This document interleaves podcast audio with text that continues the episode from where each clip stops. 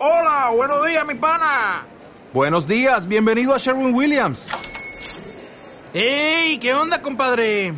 ¿Qué onda? Ya tengo lista la pintura que ordenaste en el ProPlus app. Con más de 6.000 representantes en nuestras tiendas listos para atenderte en tu idioma y beneficios para contratistas que encontrarás en aliadopro.com. En Sherwin Williams somos el aliado del PRO.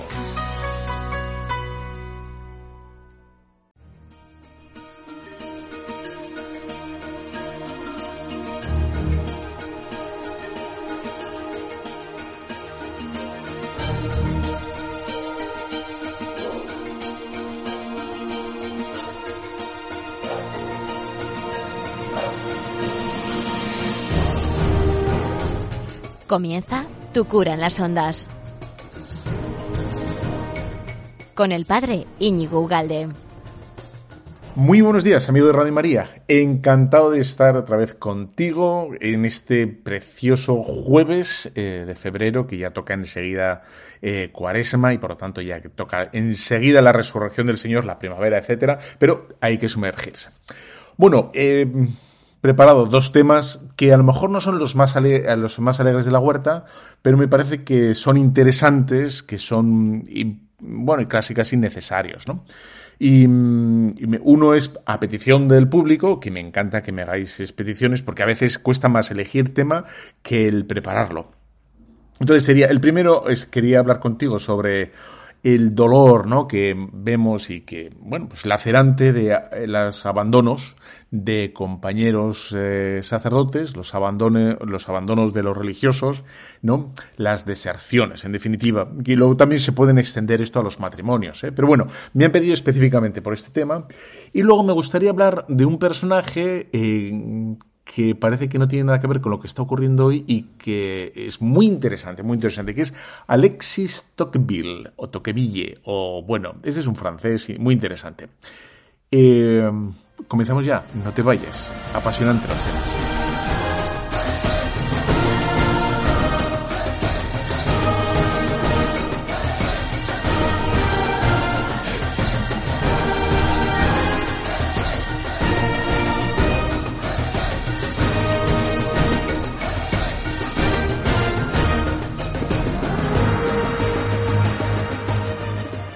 Bueno, pues eh, hablando aquí y allá, eh, me han pedido, eh, entre otros temas, para hablar aquí en Radio María sobre el dolor y la tristeza, que seguro que mm, en algún sitio, en algún momento, te, pues lo has, lo has visto, lo has sentido de cerca, sobre el abandono de, mm, la vida religiosa o la deserción de los sacerdotes, el abandono de la vida sacerdotal, y, mm, y me, me, me han pedido como que lo intente como hablar, eh, bueno, hablar o intentar enmarcar o desentrañar, ¿no? ¿Qué es lo que está pasando? ¿Qué es lo que ha pasado? Etcétera.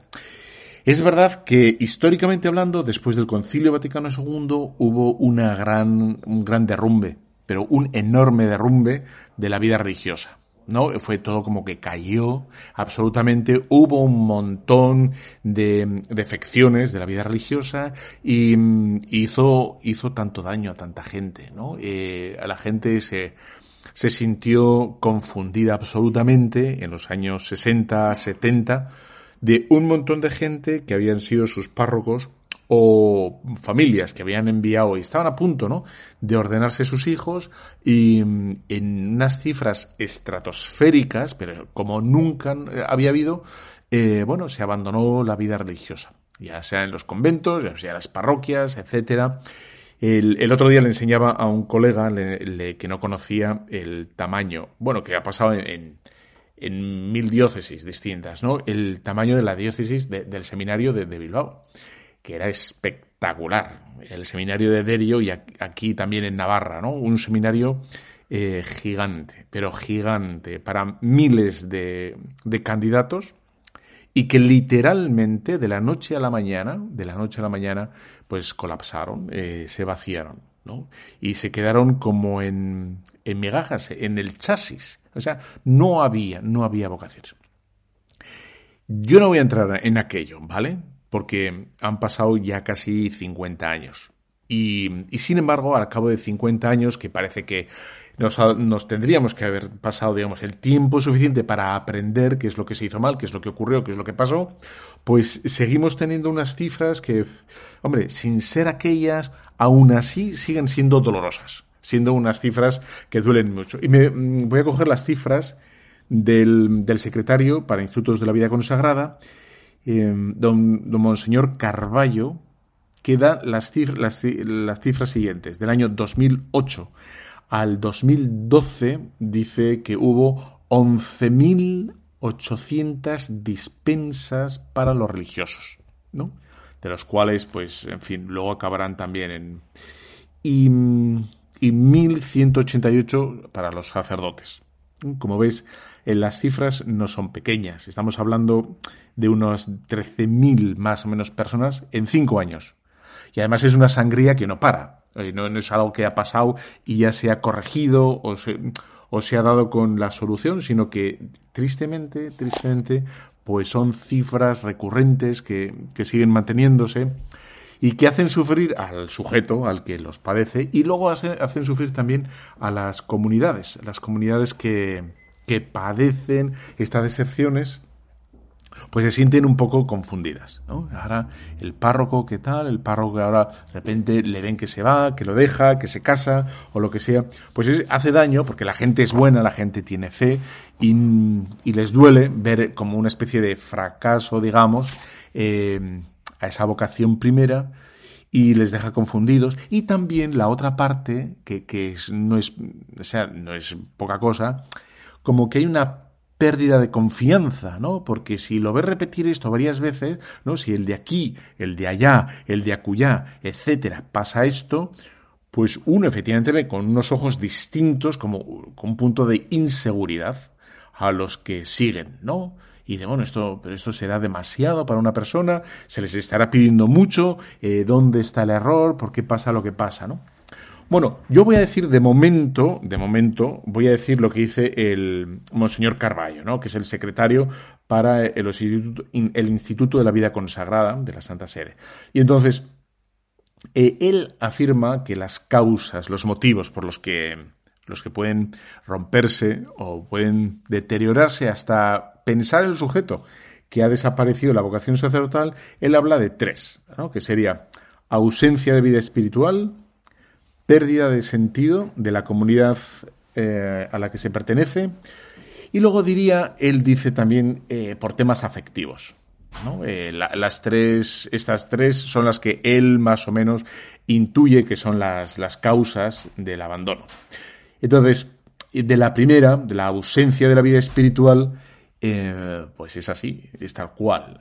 Uno en el seminario está muy arropado porque el horario está muy cerrado, eh, por la mañana se estudia, por la tarde eh, se va a la, clase, o al revés, por la mañana se va a la clase y por la tarde se estudia. Y mm, entonces está como muy asegurado, muy asegurado el tema de la oración, etcétera. Aquí claramente hay que decir que parte de la formación es y que me parece un tema capital, capital, y creo que en muchos sitios no se consigue, es el de la educación o la formación en la libertad porque me consta que en algunos sitios la formación es eh, la persecución, en el sentido más suave de la palabra, ¿no? El de mm, ver, si la luz está apagada a las 12, ver si estás en clase, ver si cuando dices que vas a comprar un cuaderno, vas realmente a comprar un cuaderno, de tal manera que la educación a veces se puede convertir en una especie como de policíaca, ¿no? a ver si haces lo que dices. Bueno, durante cinco años puedes perseguir a una persona, ¿no? Y la persona puede al final someterse al dictamen del superior. Pero la cuestión es, educar en libertad es que la persona quiera hacer lo que quiere el seminario, lo que quiere la iglesia. Es decir, crear esa persona, ese candidato en persona de, oración, en persona eucarística, en persona de eh, sacramental, una persona que, que busque, ¿no? Salirse a los demás. Bueno, y esto es capital, esto es capital. El estado de, de bueno, eso lo digo un poco exagerado, ¿no? Pero el tema este de como de un regimiento, ¿no? Donde estás de cuerpo presente, pero es lo único que consiguen, no consiguen, digamos, que el corazón entienda y atienda lo que dicen los documentos de la Santa, de la Iglesia sobre la educación, sobre la forma, pues, pues en el fondo es, el problema es un tema de formación, ¿no? Y entonces, ¿qué es lo que ocurre? Pues ocurre que, claro, tú tienes durante cinco años, seis años, siete años a los jóvenes metidos en un seminario. Que un joven, por definición, es un tío activo, es un tío nervioso, un, un con hambre, ¿no? Con hambre de cambiar el mundo. Claro, lo sueltas a la parroquia y si no tiene bien claro la idea de que él es el primer interesado, ¿no? En no perder, digamos, esa, esa fuerza, ese punch espiritual, pues va a caer, va a caer, ¿no? Y entonces llegan jóvenes a la parroquia, o no tan jóvenes, ¿eh?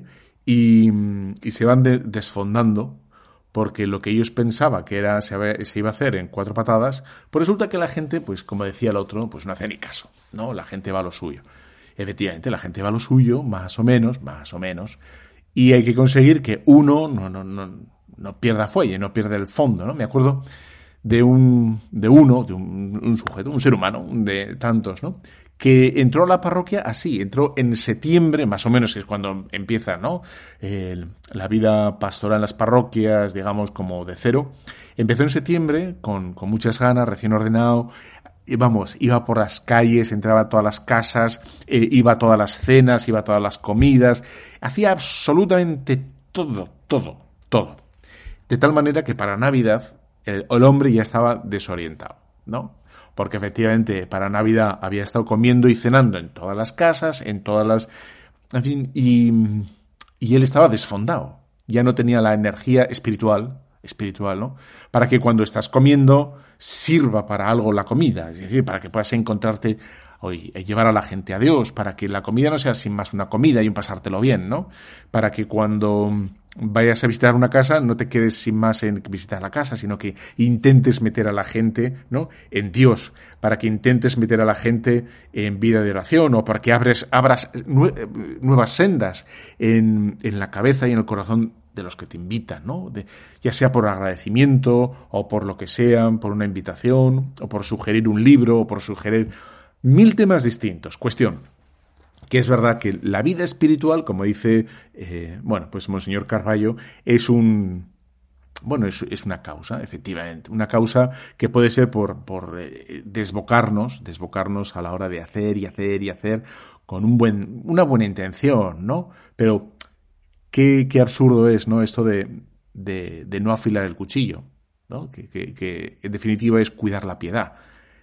Si uno no cuida la piedad, si uno no afila el cuchillo bien, si uno no tiene tensa el, el arco, pues si no tiene bien tensado, pues las flechas van a ir bien lejos o le va a costar mucho más cortar lo que tenga que cortar con el cuchillo. Si uno está torpón espiritualmente, pues le va a costar las cosas de Dios o llevar adelante las cosas de Dios. Por lo tanto, ¿qué, qué verdad es que, descuidar la vida espiritual muchas veces nos hace descuidar pues, pues nuestra, nuestra profunda vocación, ¿no? nuestra, nuestra identidad más profunda. ¿Quién soy yo? Bueno, quiero decir que esto que estoy diciendo vale, por supuesto, para los religiosos, para los sacerdotes, pero también vale para los, ahora mismo, para la, la vida matrimonial, ¿no? La vida matrimonial que, que está llena de, de, ajetreos y de jaleos. Claro, no estamos llamados a aguantar nos unos a otros. No estamos llamados a aguantar a la parroquia, no estamos llamados a aguantar al marido ni a la mujer. Estamos llamados a querernos, a quererles de verdad, a atenderles de corazón, ¿no? Bueno, pues eso se hace con, con esa vibración espiritual, con esa vibración que queremos tener, ¿no? Ahí está. Dice, como segunda causa de Monseñor Carballo, que me parece, bueno, pues lo, supongo que lo habrán estudiado y, y, que yo más o menos también estoy de acuerdo, ¿eh? dice, pérdida de sentido de pertenencia a la comunidad. Pues como la familia, la familia, la comunidad, la parroquia, pues, pues es muy bonita en Navidad, cuando uno mira para atrás y dice qué bonito lo que hemos construido, eh, todo lo que hemos hecho juntos, fíjate los hijos que tenemos, si lo miran los nietos o los abuelos, pues los abuelos miran y fíjate mis hijos, mis nietos. Pero también es verdad que eso en el día a día, día a día, eh, cuesta, cuesta levantarse, llevar a los niños aquí, llevar al, colegio, llevar al médico, el dolor de cabeza, el grito, el disgusto, eh, las manías, las costumbres de cada uno, etcétera. Bueno, pues qué duda cabe que, que podemos ir desenfocándonos nosotros con las incomprensiones, con, con los desencantos, con las desilusiones, con los cansancios, con mil cosas distintas del día a día, pues, pues podemos ir perdiendo el sentido de para qué estamos aquí. Y para eso vuelvo a la, como a la primera idea, ¿no? Para eso es el examen de conciencia, la confesión, el rectificar constantemente la intención de querer hacer las cosas bien, tener un, un alma magnánima, ¿no? Magnánima. Es decir, que es verdad, es que todos podemos acabar empequeñeciendo nuestra vocación en la vida religiosa, en la vida matrimonial, ¿no? Pues, pues con mil cosas distintas, con, con cómo cierra la puerta, cómo deja las cosas en la cama, cómo deja las cosas en el cajón, cómo deja las cosas en la sala o cómo, cómo lo que deja cuando come, porque siempre deja algo y siempre me tengo que comer yo las obras y o porque nunca pide, o porque nunca llama, o porque nunca contesta, o porque siempre llama, o porque siempre contesta, o porque siempre... Bueno, todas esas cosas minucias, minucias, pero que es verdad, porque somos de barro y somos frágiles, pues pueden hacer mella, ¿no? Y este siempre tiene que decir la última palabra, y este siempre se escaquea, y este, fíjate que le hemos dicho 30 veces que no, y lo hace, le he dicho que cierre y, y, y no, bueno, lo que sea, ¿no? Todas esas cosas que y vuelvo, vuelvo a decirlo del principio, tenemos que hacer de eso materia, materia de oración, materia sacramental, ¿no? Para llevarlo a la Eucaristía, para llevarlo a la confesión, para llevarlo a nuestra vida, eh, digamos, de ascesis. Eh, digo, bueno, pues, pues es verdad, pues alguno dice, mira, pues qué bonita, ¿no? La vida de, de Santo Tomás Becket o de Santo Tomás Moro que dio la vida por Jesucristo, a uno le cortaron la cabeza, bueno, a los dos le cortaron la cabeza, a uno, bueno, a uno le apuñalaron, a otro le cortaron la cabeza, y bueno, pues a nosotros no nos van a cortar la cabeza, pero eh, bueno, vamos a, notar todas esas como diferencias de temperamentales, del otro, del uno, etcétera. Bueno, pues lo ofrecemos, ¿no? Como ofrecemos mil cositas distintas con, con cariño, lo hacemos porque la fraternidad se construye así. La, fraternidad se construye desde la diferencia y a veces muy diferente. ¿no? Me estoy acordando ahora de Chesterton, el Chesterton que decía, claro, el matrimonio, cuando se aprobaba el, divorcio ¿no? en el mundo anglosajón, por, por diferencias irreconciliables. ¿no? Ese era como la, el argumento para legalizar el matrimonio, el divorcio, perdón. Eh, bueno, diferencias irreconciliables. Es que, es que un hombre y una mujer tienen diferencias irreconciliables por sí mismo. Por eso el matrimonio es un milagro. Eh, somos tan distintos el hombre y la mujer ¿eh? que es que son irreconciliables la diferencia. Y sin embargo, el matrimonio, el sello del matrimonio, el sello de, la unión, es lo que, lo que es un, portento. ¿No? y, cada vez se ve más. ¿no? Ahora cuando nos toca celebrar a los sacerdotes con gran gozo, pues la gente que las bodas de, de oro, ya son 50 años, 50 añazos, ¿no? Antes se veía casi casi como automático el, el tema del matrimonio, ¿no? Desde la perseverancia, la fidelidad. Y ya se ve que, que no es tan automático, ¿no? Que tiene, que tiene algo de, de, de, de, de, complicación o de saber hacer. Y la gente dice, bueno, es que estos tragaban mucho. Claro, es que hay que tragar. O no tragas tú en la empresa, o no tragas tú en el trabajo. Lo que pasa es que por dinero sí lo haces, ¿no? Pero por tu marido, por tus hijos, no. Claro, a ver si nos aclaramos, a ver si nos aclaramos. ¿Merece la pena por, por ser director ejecutivo o ser un co-founder de no sé qué? Por eso sí vale la pena aguantar al raro, al, que, al trepa o al otro, pero sin embargo por formar una familia o por, por educar a los hijos o por... Eso no, eso no va a valer la pena. Pues, pues claro que vale la pena, ¿no? Bueno, y dice la tercera causa, nuestro amigo Monseñor Carballo, como causa para el, bueno, pues el abandono a la vida religiosa, la vida sacramental o, sacerdotal, perdón, dice temas afectivos, ¿no? Temas afectivos. Claro, es que todos, todos queremos que nos quieran, ¿no? Todo, esta, la vocación de, del amor está inscrito en el corazón de todo ser humano, de todo ser humano. Y entonces, o encontramos y ordenamos nuestros afectos en, en Cristo, en Dios, ¿no? Si, si no si no volvemos una y otra vez a la fuente del amor, ¿eh? a través de, como hemos dicho, ¿no? la vida espiritual, de intentar traducir o, establecer un diálogo con Dios a lo largo de, de, todo lo que hacemos durante la jornada. Que se te quema el café, que eh, no llega el autobús, que llegas tarde, que te han pedido otra charla y no tienes tiempo, que mil cosas distintas, ¿no? Bueno, pues todo eso, si, si no lo vivimos en el Señor, no lo vivimos con, pues efectivamente se va produciendo todo lo contrario, todo lo contrario, que es un, un, una alienación, ¿no? Una especie como de sobrecarga, como una especie de vacío, como una especie de, de sinsentido que va a hacer que efectivamente, pues, bueno, nos enamoremos de la primera que salga, ¿no? O quizá no la primera, de la quinta. ¿No? Y, ahí está el problema. ¿O ¿Cuáles temas afectivos? Pues claro, pues nadie me entiende, nadie me comprende. Tú sí que me entiendes, tú sí que me comprendes, tú eres la única que me escucha, tú eres la única que me comprende. No así el obispo, no, no al superior, ese sí que no me... Porque, bueno, y, es verdad que, a lo mejor tiene razón, que la única que te convence, puede ser que sea verdad, que la única que, te convence o que te escucha o que te atiende o que te entiende es, yo qué sé, quien sea. Pero qué duda cabe que, nosotros hemos entregado al corazón. Y entonces, si no volvemos a, conseguir darlo al Señor, pues vamos a ir a trompicones, ¿no? A trompicones. Y eso pasa también con, la vida matrimonial, ¿no? Cuando uno va a lo, en los. En, en las charlas prematrimoniales les suelo decir que el tema, la infidelidad no empieza adrede. Quiero decir, uno no sale de casa queriendo ser infiel cuando uno quiere ser infiel es porque ya ha sido sin querer, sin querer, infiel mucho tiempo antes, sin querer.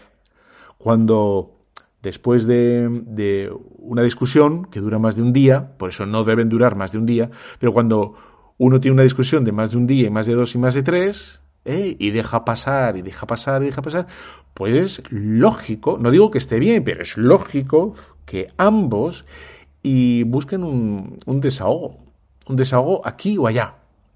Si, si no se dan cuenta, sin querer estarán desahogándose ellas con alguno y ellos con alguna. ¿Eh? Porque bueno, si ellas se desahogan con ellas y ellos con ellos, pues ni tan mal, ¿no? Ni tan mal. Pero sin querer un día, pues a lo mejor te desahogas con, con yo que sé quién, entonces sí que te entiendes y que empieza, ah, y estaba atenta y me miraba, y uno empieza ya efectivamente la pendiente resbaladiza, ¿no? De ir poco a poco y ir como transigiendo, transigiendo, ¿no? Bueno, eh, habrá que dar soluciones a esto, ¿no? Yo tengo, yo tengo solo una, aunque se pueden dar más, yo tengo una, te la voy a dar, te la voy a dar después de esta canción que me parece preciosa, de nuestra amiga Gloria Estefan y, y que me encanta. Y a ti te va, te va a encantar, ya vas a ver. Tus ojos, claro de monte, como guitarras trovadoras de San Juan. Tus ojos son mi suplicio, son mi perdón, mi redención, mi despertar. Tus ojos que me arrebatan, son mi locura, son la plena perdición ojos lo tienen todo, nada me falta porque son mi bendición. Tus ojos que tienen mi ausencia como dulce y fresco sereno del mar. Tus ojos son mi equilibrio, son mi libertad. Mírame, dame fuerza y alivio mírame, necesito. Mírame, para tenerlo todo, solo basta quedarme hundida en tus ojos. Mírame, que es la paz tu mirada. Mírame, que mi dicha no alcanza. Mírame, que la luz y la calma que me brindan tus ojos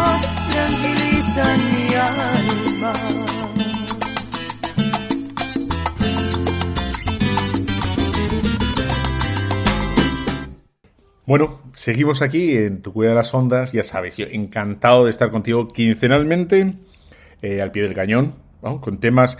Hoy quizá el tema no es tan, en fin, ¿no? Como, como eh, alegrante, ilusionante, emulsionante y todas estas cosas, pero bueno, hay que tratarlo, ¿no? Y tenemos que intentar entenderlo y mm, para poder curarlo, entenderlo para poder curarlo. Estábamos viendo un poco las defecciones, ¿no? En la iglesia, como estas, bueno, pues no sé si, si son derrotas o llámalo como quieras, ¿no? Pero bueno, sí que son como notas tristes que queremos entender para solucionar. Queremos entender para solucionar. Bueno, dicho esto, em, el Monseñor Carballo habla de soluciones, ¿no? Pone unas soluciones. Em, bien, vale. Pero yo, sinceramente, y con todos mis respetos a Monseñor Carballo, em, lo que quiera, ¿no? Sobre la formación, sobre la elección de los candidatos, sobre la educación afectiva, etcétera, etcétera. Vale, yo yo no tengo nada que decir. Bueno, tengo una cosa que decir, solo tengo una cosa que decir que es que me parece el remedio de los remedios, el remedio de los remedios, y también en el matrimonio, eh, me da igual para qué, pero porque es el remedio, es, y aquí redoble tambores, la sinceridad. La sinceridad con uno mismo y la sinceridad con, con los demás, ¿vale? Me parece capital.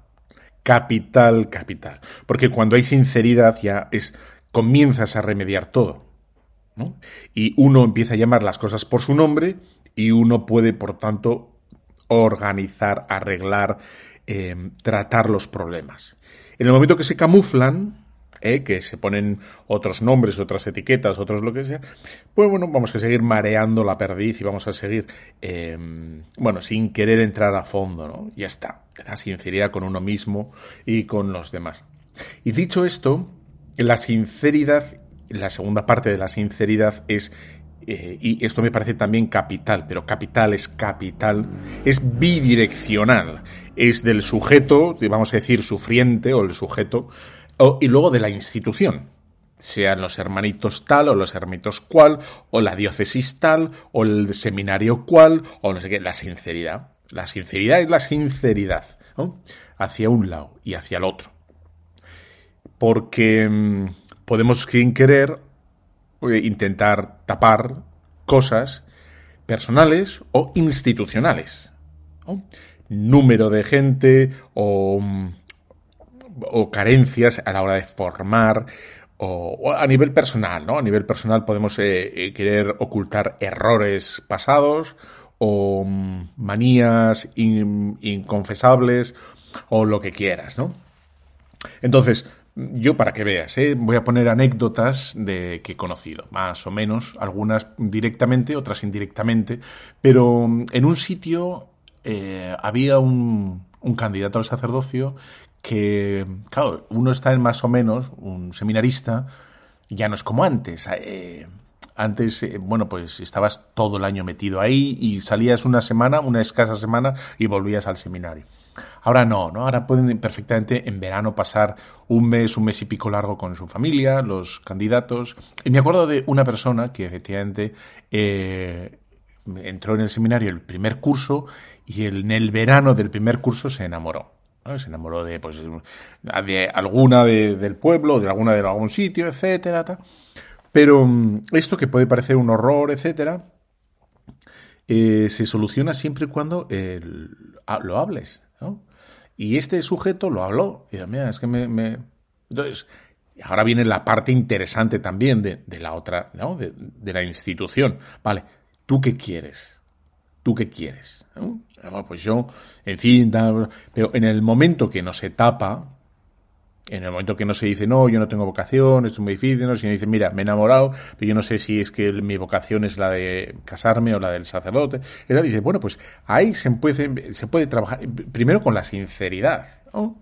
Y luego con la sinceridad no solo mm, verbal, de que uno lo dice, sino con la sinceridad personal, decir, bueno, yo, yo qué quiero hacer en mi vida, ¿no? Eh, hacer lo que yo quiera o hacer la voluntad de Dios. Y dice, bueno, ¿la voluntad de Dios cuál es? Pues no lo sé, porque tengo que seguir buscando, tengo que seguir rezando. Bueno, pues, ¿qué quieres hacer? Bueno, yo quiero seguir buscando. Vale, yo quiero seguir, ¿no? Y bueno, venga, pues las puertas están abiertas. Venga, pues vamos allá, ¿no? Entonces, hay una sinceridad, como ves, de tanto del sujeto, de la institución, y luego a nivel íntimo de, querer hacer las cosas como Dios quiere. que me parece, que me parece un, potosí, me parece una maravilla, así es. Em, luego la, sinceridad eh, de la institución.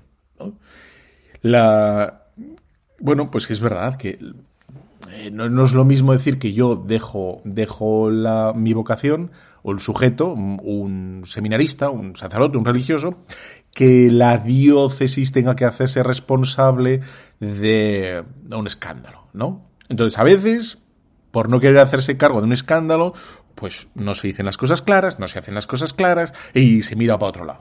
Me acuerdo que le preguntaba a uno que manda mucho por arriba, pero mucho, mucho, mucho, eh, le decía, y le pregunté, le pregunté, ¿y tú te atreves a decirle lo que piensas de verdad a, tu jefe, que es un obispo? Y dice, no. Pues ya está.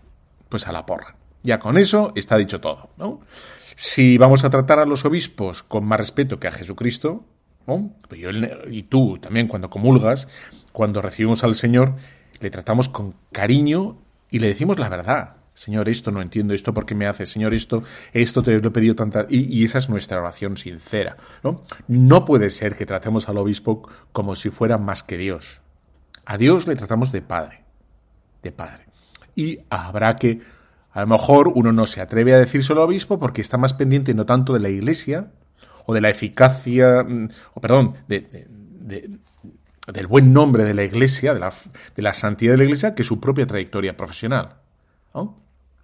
Hay de esos, hay de esos que, que procuran, que buscan medrar, ¿no? Medrar a base de hacer la pelota, de, de, no ser sincero, de ser un, bueno, ¿no? Estupendo, aplaudir todo, aunque uno en el foro interno... Mira, eh, hay, hay, eh, bueno, no sé si contar la verdad, pero hay anécdotas tristísimas y que todas, todas, todas radican en la insinceridad de unos o de otros, ¿no? Te puedo contar de, de un, un psicólogo que estaba encargado en una diócesis, ¿no? Y dices, ese tiene que decir la verdad. El psicólogo tiene que decir la verdad. Al, si realmente le han contratado para que haga estos test y estas pruebas, tiene que, no puede mirar para otro lado. No, como son pocos, como hace falta que se hagan número, como hace falta que tal, y de, bueno, a ver si, y no, no, tú tienes que decir la verdad. Y luego el otro que haga lo que le da santa, pero tú tienes que decir la verdad. O como aquel, ¿no? Que, que venía el obispo de visita y claro, y parecía que su parroquia era, no sé, dice, porque tenían cinco grupos de catequesis, cinco grupos de, catequistas, cinco grupos de vida ascendente, cinco grupos de vida descendente, cinco consejos parroquiales, no sé cuántos en el banco de alimentos, no sé cuántos, ya no sé qué, y luego arrascabas un poco y eran los cinco en todas partes. Los cinco mismos estaban en todas las catequesis de adultos, de menores, de adolescentes, eh, preparando eh, todo, todo. Entonces, y, ¿a dónde te, a dónde te lleva? ¿no? ¿Qué quiere, a dónde quieres llegar con, con ese, esa simulación, con esa apariencia? Es que no llegas a ningún sitio. Lo mejor es, es arrancar desde, en fin, desde abajo, ¿no? Y esto es lo que hay, ¿no?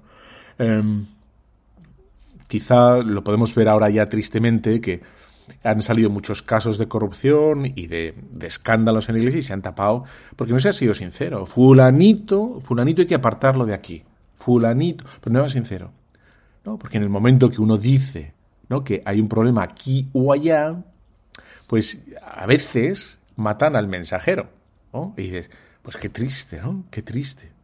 Qué triste. Por tanto, me parece muy interesante la sinceridad hacia uno mismo, hacia la institución y la institución tiene que ser sincera también. No vale para salvaguardar la institución, el nombre de la institución, la fama de la institución, jugar con las personas. A las personas, o sea, las instituciones están al servicio de las personas y se les, se les sirve con la verdad.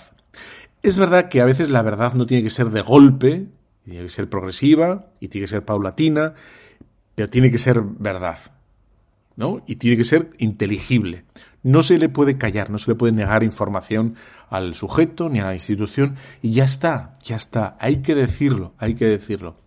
Decía hace poquito en una reunión de sacerdotes, decía, ah, es que, es que hasta ahora no nos hemos dicho la verdad. No porque se mienta, porque a veces con que no se diga toda la verdad ya vale, ¿no? Como lo de las, como he dicho antes, ¿no? Bueno, pues tenemos un grupo de catequistas, de, catequesis de niños, catequesis de, adolescentes, catequesis de confirmación, tenemos un grupo de, eh, eh, de, matrimonios, tenemos un grupo de vida ascendente, tenemos... ¿Y quién? Pues son los cinco de siempre. Son los cinco de siempre, pero así.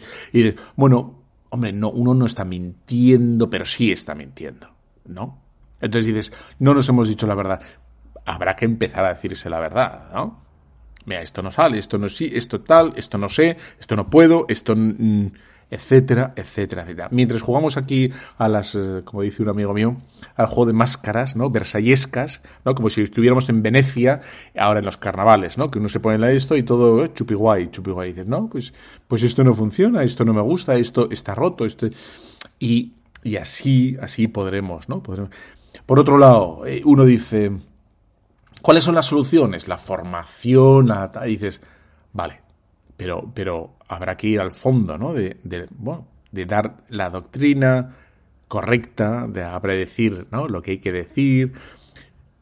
me decía una persona, ¿no? Eh, y dice, bueno, es que aquí hay temas que no se tratan, ¿no? Temas en, en el matrimonio, o sea, cuando se hacen unas catequesis prematrimoniales, hay temas que no salen. ¿No? Eh, el tema de la castidad matrimonial, el, tema de la fecundidad esponsal, el tema... Y no salen. Y dices, pues nos estamos haciendo trampas. ¿La diócesis tiene esto? Sí. ¿Y cómo se dan? me da igual cómo se den, pero lo tiene. Y dices, pues mal. Retiros, hay retiros, vale. Se tocan todos los palos en los retiros. Se toca el, palo de la castidad, de los novísimos, de la condenación, de la penitencia, etcétera. ¿Se, se trata? No pues entonces no, no vale para nada, ¿no? Se, cubre, se hace como que se, se ha cumplido, digamos, sí, tenemos pues muchas tandas de ejercicios y tal, pero, pero se explica todo, se da todo. O hay componendas, porque va a venir fulanito, entonces si me escucha hablar de este tema, ¿no? que es controvertido, del celibato, o de la, no sé, la Eucaristía, o de mm, la comunión, a quién se le debe dar, o las confesiones. Bueno, mil temas que a lo mejor, como son un poco controvertidos, no los doy y nos estamos mintiendo, porque decimos que vamos, que hacemos, que tenemos. Bueno, soy un poco genérico, porque no quiero. No quiero entrar en muchos detalles, pero como ves, aquí la sinceridad institucional, ¿no? no solo la personal, sino la institucional, que sin querer, pues no se da cuenta que está jugando. Me decía una persona también, una persona. Qué importante es esto. Qué y yo pensaba, pero si tú tienes lo mismo multiplicado por, por 10, tienes lo mismo multiplicado por 10. Lo que pasa es que tú no puedes, no puedes, eh, o sea, no quieres, digamos, ponerlo en funcionamiento allí donde te toca. No, es que, eh, bueno, pues, pues entonces no digas que es muy importante eso, porque tú puedes hacerlo, ¿no? Eh, en fin. Aunque es, es, verdad que a veces no es fácil, etcétera, etcétera, ¿no?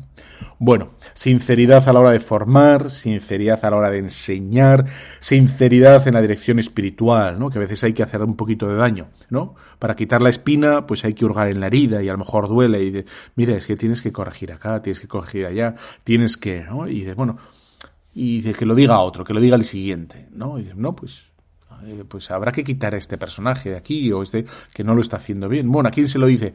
Pues el que se lo tenga que decir. Y ya no voy a hablar más de este tema porque ya lo has entendido perfectamente y para qué vamos a hablar, ¿no? Te dejo con, con otra cancioncilla y volvemos inmediatamente.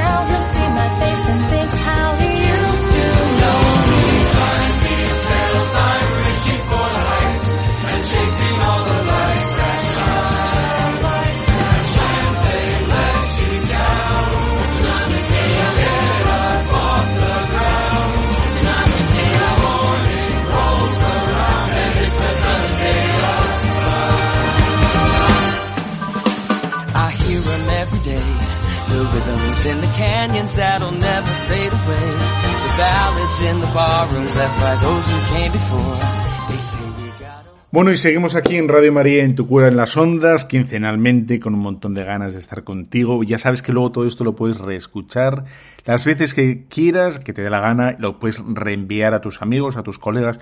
Puedes interaccionar con nosotros en todas las plataformas Telegram, Spotify, YouTube, Facebook, Instagram, eh, Spotify, la página web de Radio María, absolutamente en todas. Oye, padre, nos ha gustado, me gustaría, podrías, etcétera, etcétera, etcétera, etcétera. ¿No? Bueno, y ahora en este, como en último ratito, me parece que es un tema eh, apasionante, apasionante es apasionante, ¿vale? Estamos, estamos en el momento. Estamos, como dice la canción, en el ojo del huracán en el ojo de huracán, ¿no? Y te voy a hablar de, de, un personaje que es un tal, se llama Alexis, Alexis Tocqueville. Tocqueville. Bueno, Alexis Tocqueville eh, es un tío, es un tío, fue un tío, que nació en el siglo, pues, pues, XIX, en Francia, la France, la Bible la France, ¿no? que vivió conmocionado porque fue, aunque te lo vendan como una maravilla, aquello fue un horror. ¿eh? La Revolución Francesa fue un horror. Sanguinaria donde, donde las haya. Ahí corrió sangre, cabezas, a, todo, diestro y siniestro durante, durante varias revoluciones constantes. No solo hubo una, sino hubo revolución sobre revolución, la cual iba como, en fin, ¿no? recreándose y reinventándose constantemente. Cuestión que al principio todo lo que se las prometía de audaz y de innovación y de progresista a la Revolución Francesa, pues acabó siendo un, un escarnio, un escarnio y una sangre, una carnicería absolutamente.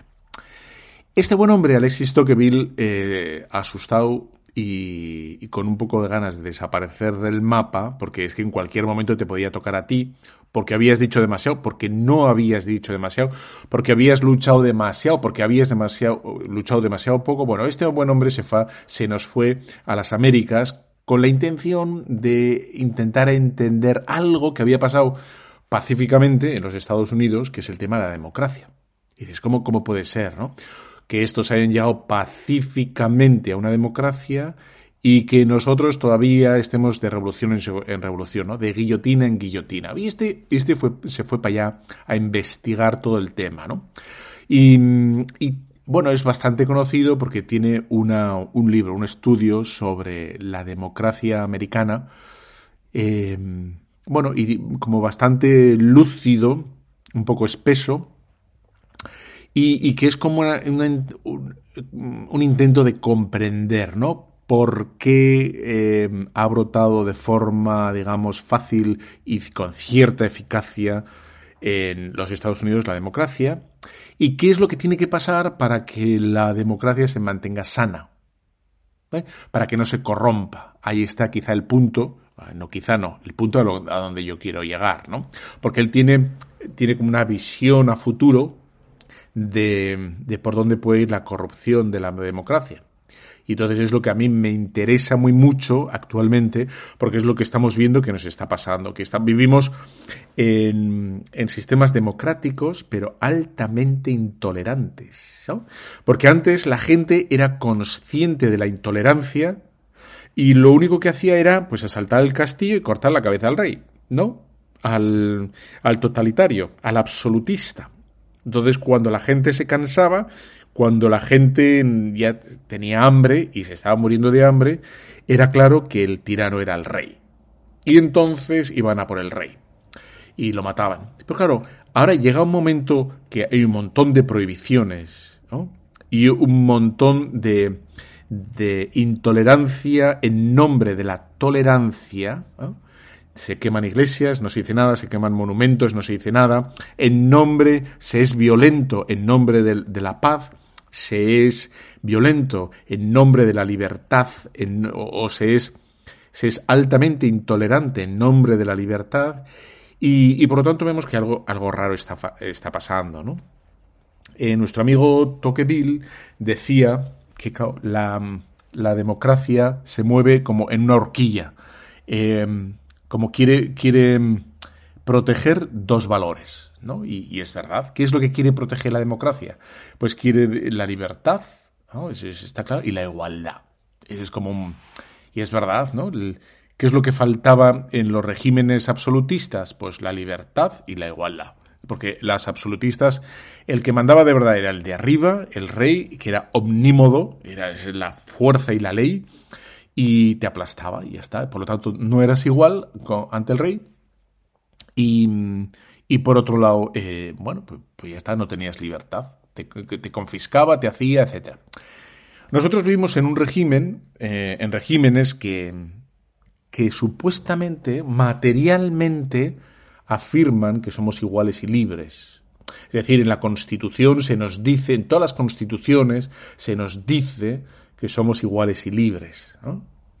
Bueno, y en este rango, eh, con estos dos valores, como estas dos fuerzas, es, este, tiene que estar el equilibrio constante de la democracia. Porque en cuanto se, eh, digamos, se inclina hacia uno, olvidando el otro, pues es cuando ya deja de funcionar la, democracia. Cuando la democracia se olvida eh, de, la igualdad y lo único que quiere es que seamos libres, libres, libres, pues ahí, ahí está ya en la anarquía.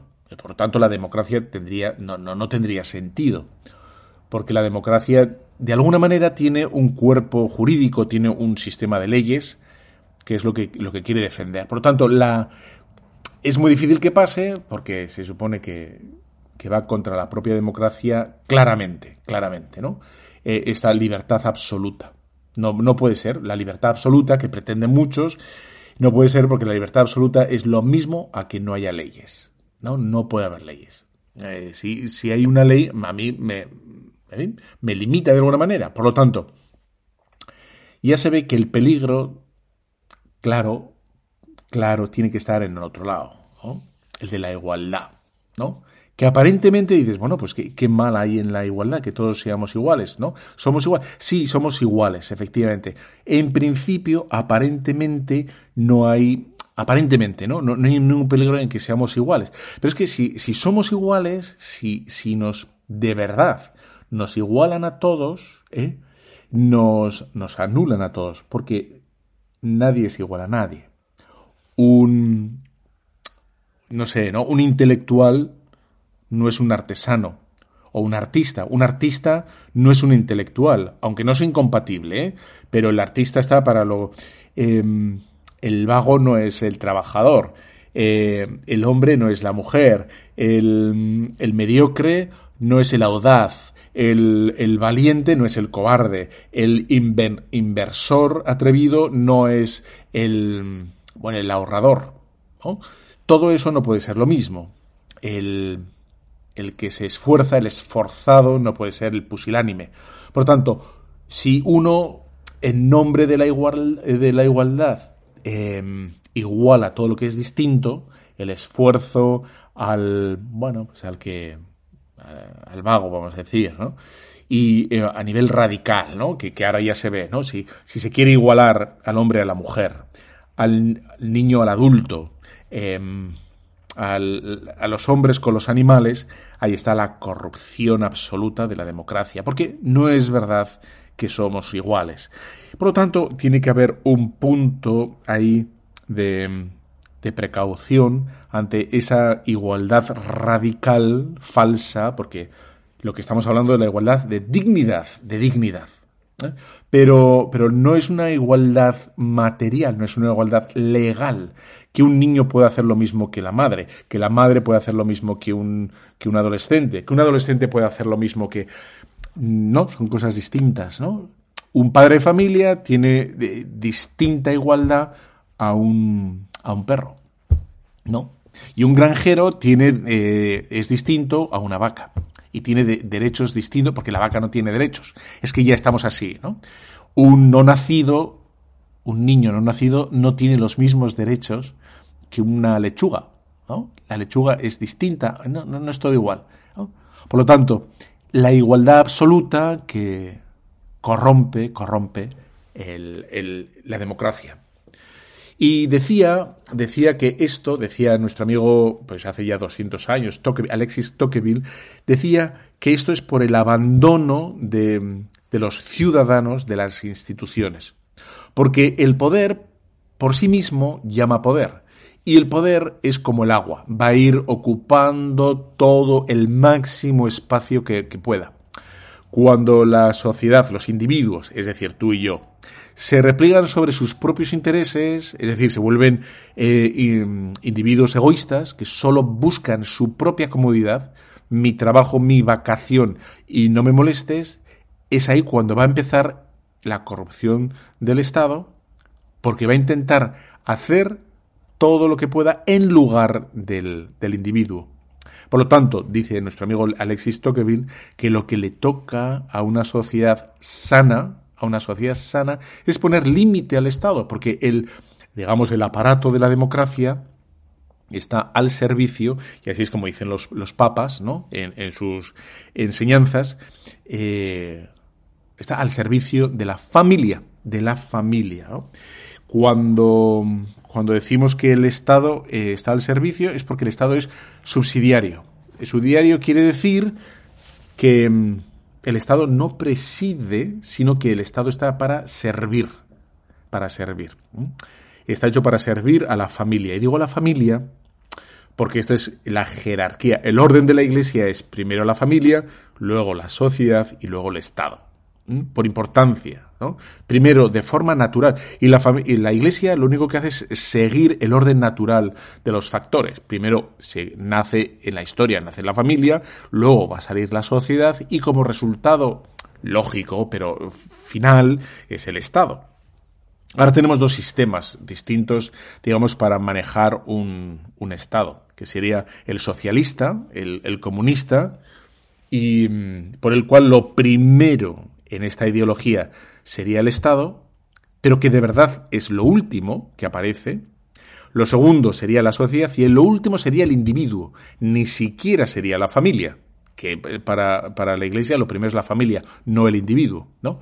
Porque es el individuo el que necesita de la familia y la familia la que defiende, instruye, socializa, educa al individuo. Bueno, entonces, el socialismo, lo que habla es el, orden del socialismo es primero el Estado, luego la sociedad, luego el individuo. Y luego tendremos el, digamos, la otra ideología que intenta organizar la democracia sería el capitalismo, donde lo primero y más importante sería el individuo, pero que para la Iglesia es la familia, ¿no? y luego sería el Estado, que estaría absolutamente al servicio del individuo, no de la familia. Y por tanto, toda petición del individuo, lo que yo, lo que a mí, eh, pues tendría obligación el Estado de servir, ¿no? Y después, pues ya sé. Hay una carta de la Santa Sede sobre los derechos de la familia. Em, de 1983. Y dice, lo que pasa que ya empezamos a andar mal de tiempo, pero, pero voy, a, voy a leer algunos, ¿no? Algunos derechos. Bueno, no sé si me va a dar tiempo. Dice, como norma operativa genérica, debe el Estado, en virtud de la subsidiariedad, la que acabo de decir, que le es esencial, reconocer, garantizar, promover y fomentar, como queda dicho, la subje- subjetividad creadora de la institución familiar. O sea, el reconocer, reconocer que la familia genera ¿eh? genera individuos y, genera sociedad. Y solo la familia. Todo lo demás es un artificio, es mentira. O sea, los... En fin, todo, todo lo que es la, industria genética o la industria, en fin, eh, bio, biologicista o como queráis llamarlo, no genera familia, fa- genera individuos, en todo caso. En fin, produce, produce, produce, ¿no?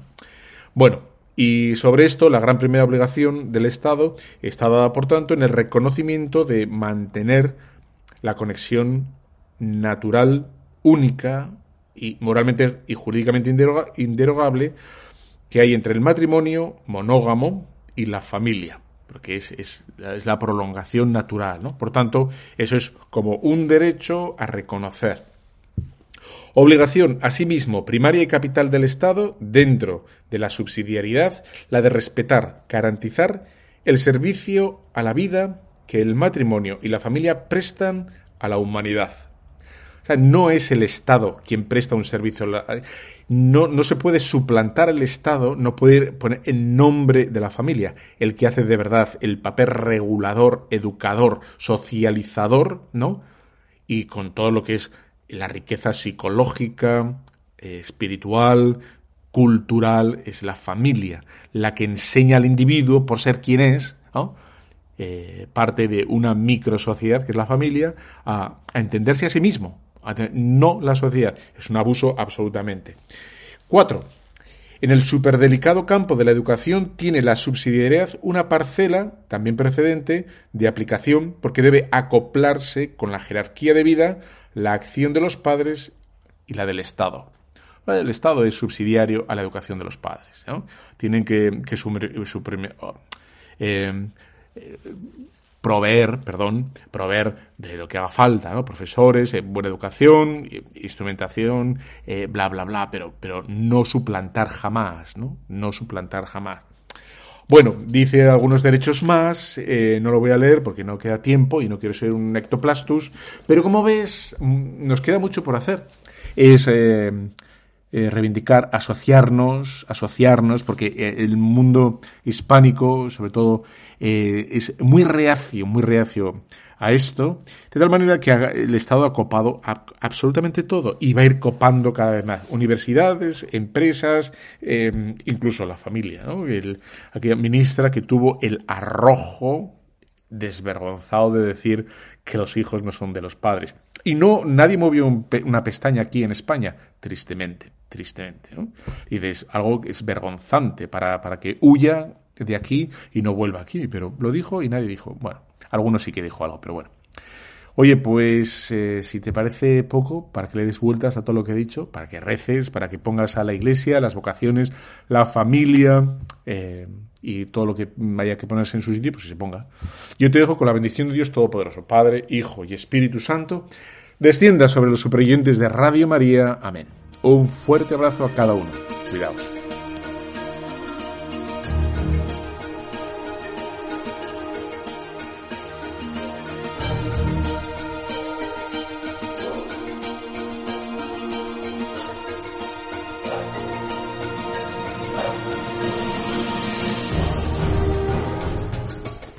Han escuchado Tu cura en las ondas con el padre Íñigo Ugalde.